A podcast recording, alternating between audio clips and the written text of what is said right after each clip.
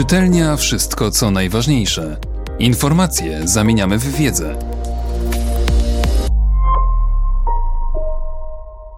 Marek Kacprzak. Fikcja wykształcenia, fikcja studentów i uczelni, fikcja polskiej nauki. Zaczyna się kolejny rok akademicki. Sylabusy moich zajęć są już gotowe i opublikowane, i choć każdego roku na każdej uczelni nieco zmienia się ich szablon, kilka punktów zawsze zostaje niezmienne. Te, na które ja jako wykładowca najbardziej zwracam uwagę, dotyczą tego, jakie są cele kursu, bez względu na to, czy to wykład, czy ćwiczenia, i jaką wiedzę oraz kompetencje po jego ukończeniu powinien posiadać student. Z doświadczenia wiem, że studenci bardziej zwracają uwagę na punkt sylabusa, który opisuje warunki zaliczenia. To o tyle nielogiczne, że gdyby w pełni zrealizowali dwa wspomniane przeze mnie punkty, realizacja trzeciego byłaby naturalna i nie trzeba by było do tego żadnych szczególnych zachodów. Tyle, że to teoria, która jest bardzo daleką od praktyki. Dlatego z doświadczenia już na początku semestru wiem, jak będą wyglądały negocjacje na jego końcu. Gdy wielu studentów będzie próbowało bez wypełnienia założeń spełnić kryteria zaliczenia, a tam, gdzie wyraźnie widać, że się to nie udało, będą próbowali mnie i wielu innych wykładowców namawiać, żeby zasady złagodzić, obniżyć, a w niektórych przypadkach nawet wręcz je pominąć. Zdecydowanej większości współczesnych studentów nie mieści się w głowie, że mogliby nie uzyskać pozytywnej oceny z zajęć. Zwłaszcza widać to na tych uczelniach, gdzie płacą za naukę. Nie ma znaczenia, czy są to uczelnie prywatne, czy państwowe w systemie zaocznym. Od wielu lat trwa umacnianie się postaw. My, studenci, płacimy, co jest niemal tożsame z kupowaniem w sobie wykształcenia, a wy, wykładowcy, przymykacie oko, bo uczelnie, które nie dają łatwego wykształcenia, nie mają zbyt wielu chętnych, czyli albo przestańcie wymagać, albo nie będziecie mieli pracy. Tam, gdzie liczy się rachunek ekonomiczny i najważniejsze jest to, żeby zgadzały się liczby w excelowskiej tabelce, sama wizja tego, co ma mieć w głowie i jakim człowiekiem ma być ten, który kończy uczelnię, w ogóle nie jest brana pod uwagę. A jeśli już, to w minimalnym stopniu i tylko aby wypełnić ministerialne minima. A to wyraźnie pokazuje, że nie o wykształcenie chodzi, lecz o zarobienie pieniędzy poprzez wydanie odpowiedniego dokumentu. Gra pozorów, w której studenci udają, że się uczą, wykładowcy udają, że tej wiedzy wymagają, sprawia, że zdobywane tytuły z roku na rok znaczą coraz mniej, zaś ich wartość maleje w zastraszająco szybkim tempie. Wachlarz argumentów, dlaczego pewnych rzeczy się nie da zrobić, jest ogromny. Czasem mam wrażenie, że powstają już na ten temat specjalne bryki. Nie zdziwię się, gdy w akademickiej księgarni znajdę książkę zatytułowaną Jak przekonać wykładowcę do pozytywnej oceny, gdy się nic nie umie i nigdy nie było na zajęciach. Niestety to nie żart, lecz ponura konstatacja sytuacji, z którą niekiedy spotykam się w dyskusjach ze studentami. Gdy pierwszy raz stanąłem przed studentami trzeciego roku dziennikarstwa, nie mogłem się nadziwić, że prawie dwudziestoosobowa grupa nie potrafiła wspólnie wymienić pięciu wydarzeń z minionego tygodnia.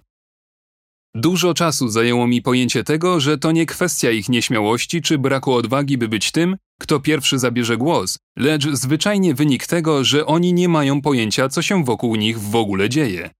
Przecież wrócili dopiero z wakacji i jakim prawem ktoś czegoś od nich chce? Miało być przecież omówienie zajęć i warunków zaliczenia, nie odpytywanie. Na szczęście, przynajmniej u części studentów następuje w ciągu semestru otrzeźwienie. Z punktu widzenia katedry doskonale widać, kto jest zajęciami zainteresowany, kto chce z nich coś wynieść, kto chce, choć w małym stopniu, zrealizować to, co wykładowca ma do zaproponowania. Z zabiórka widać, kto podczas zajęć chowa się za ekranem komputera, kto się z nich wyłącza i włącza do innego, równoległego wirtualnego świata. I to właśnie te osoby mają później największe pretensje, że warunki zaliczenia są wyśrubowane, zbyt ambitne, nie do zrealizowania. Zaczynają się negocjacje.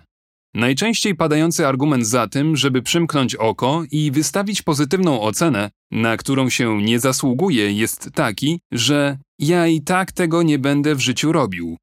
Jakby to miało być okolicznością łagodzącą, a nie jeszcze bardziej obciążającą. Zdarzyło mi się usłyszeć to kilka razy. Ktoś mnie przekonywał, żeby mu po prostu zaliczyć przedmiot, bo on już pracuje zawodowo, zaś podczas studiów stwierdził, że kierunek, który studiuje, jest nie dla niego. I właśnie dlatego do przedmiotu się nie przykładał i na niego nie przychodził, bowiem wie, że mu się to nie przyda. Wprowadzając powszechnie taką zasadę i takie rozumowanie, można by dostać tytuł magistra czy licencjata dowolnej uczelni. Wystarczy powiedzieć, że tego się robić nie będzie. Choć tym bardziej nie sposób zrozumieć, po co komuś właśnie taki tytuł i takie wykształcenie. Ci, którzy jednak wiążą swoją przyszłość z kierunkiem, który studiują, stosują mniej wyrafinowane argumenty. Na mojej osobistej top liście są jeszcze dwa. Pierwszy to ten, który mówi, że byłem na wszystkich zajęciach. Zaliczenie miałoby być wtedy chyba taką nagrodą za to, że w ogóle raczyło się zaszczycić obecnością. A drugi argument, mój ulubiony, który słyszę na koniec każdego semestru brzmi: Mam jeszcze tyle innych egzaminów. O czym to świadczy, nie muszę, mam nadzieję, tłumaczyć. Moja ulubiona grupa studentów to studenci zadziwieni i zaskoczeni. Zobaczenie miny studenta, który dowiedział się, że otrzymał ocenę niedostateczną, bezcenne. Z dwóch powodów. Po pierwsze, dlatego, że często dzięki temu w ogóle można tę twarz zobaczyć, a po drugie, dlatego, że jest to zdziwienie w najbardziej czystej postaci. Być może dla wielu z nich to pierwsza sytuacja, że ktoś czegokolwiek od nich wymaga i stawia warunki nie tylko w założeniu i na papierze. Pierwszy rok ma zakorzenione nawyki z liceum. Wielu z nich nie wie czego i po co się uczy. Nie wie, jak tę wiedzę można wykorzystać.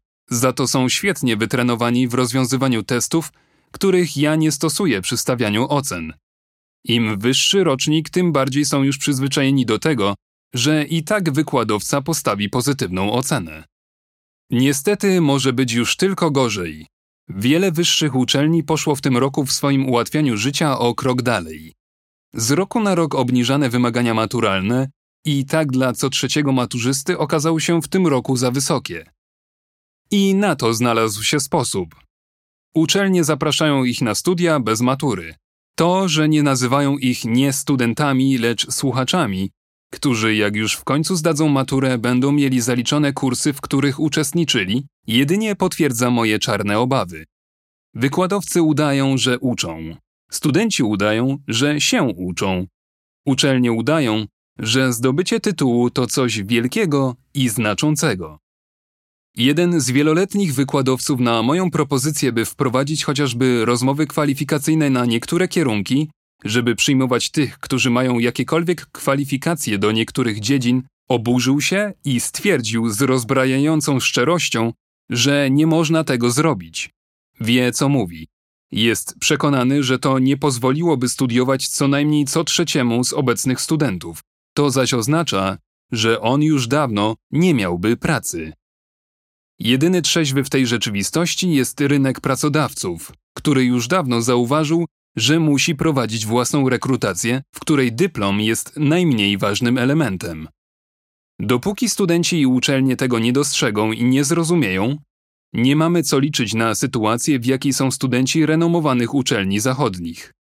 Tam najlepsi absolwenci od razu mają do dyspozycji kilka ofert pracy. To o nich rynek pracy zabiega, nie odwrotnie. Pieniądze zaczesne powinny gwarantować najwyższą jakość nauczania, a nie najłatwiejszą formę zdobycia dyplomu. Czytelnia Wszystko co najważniejsze. Czytał Mateusz Mleczko.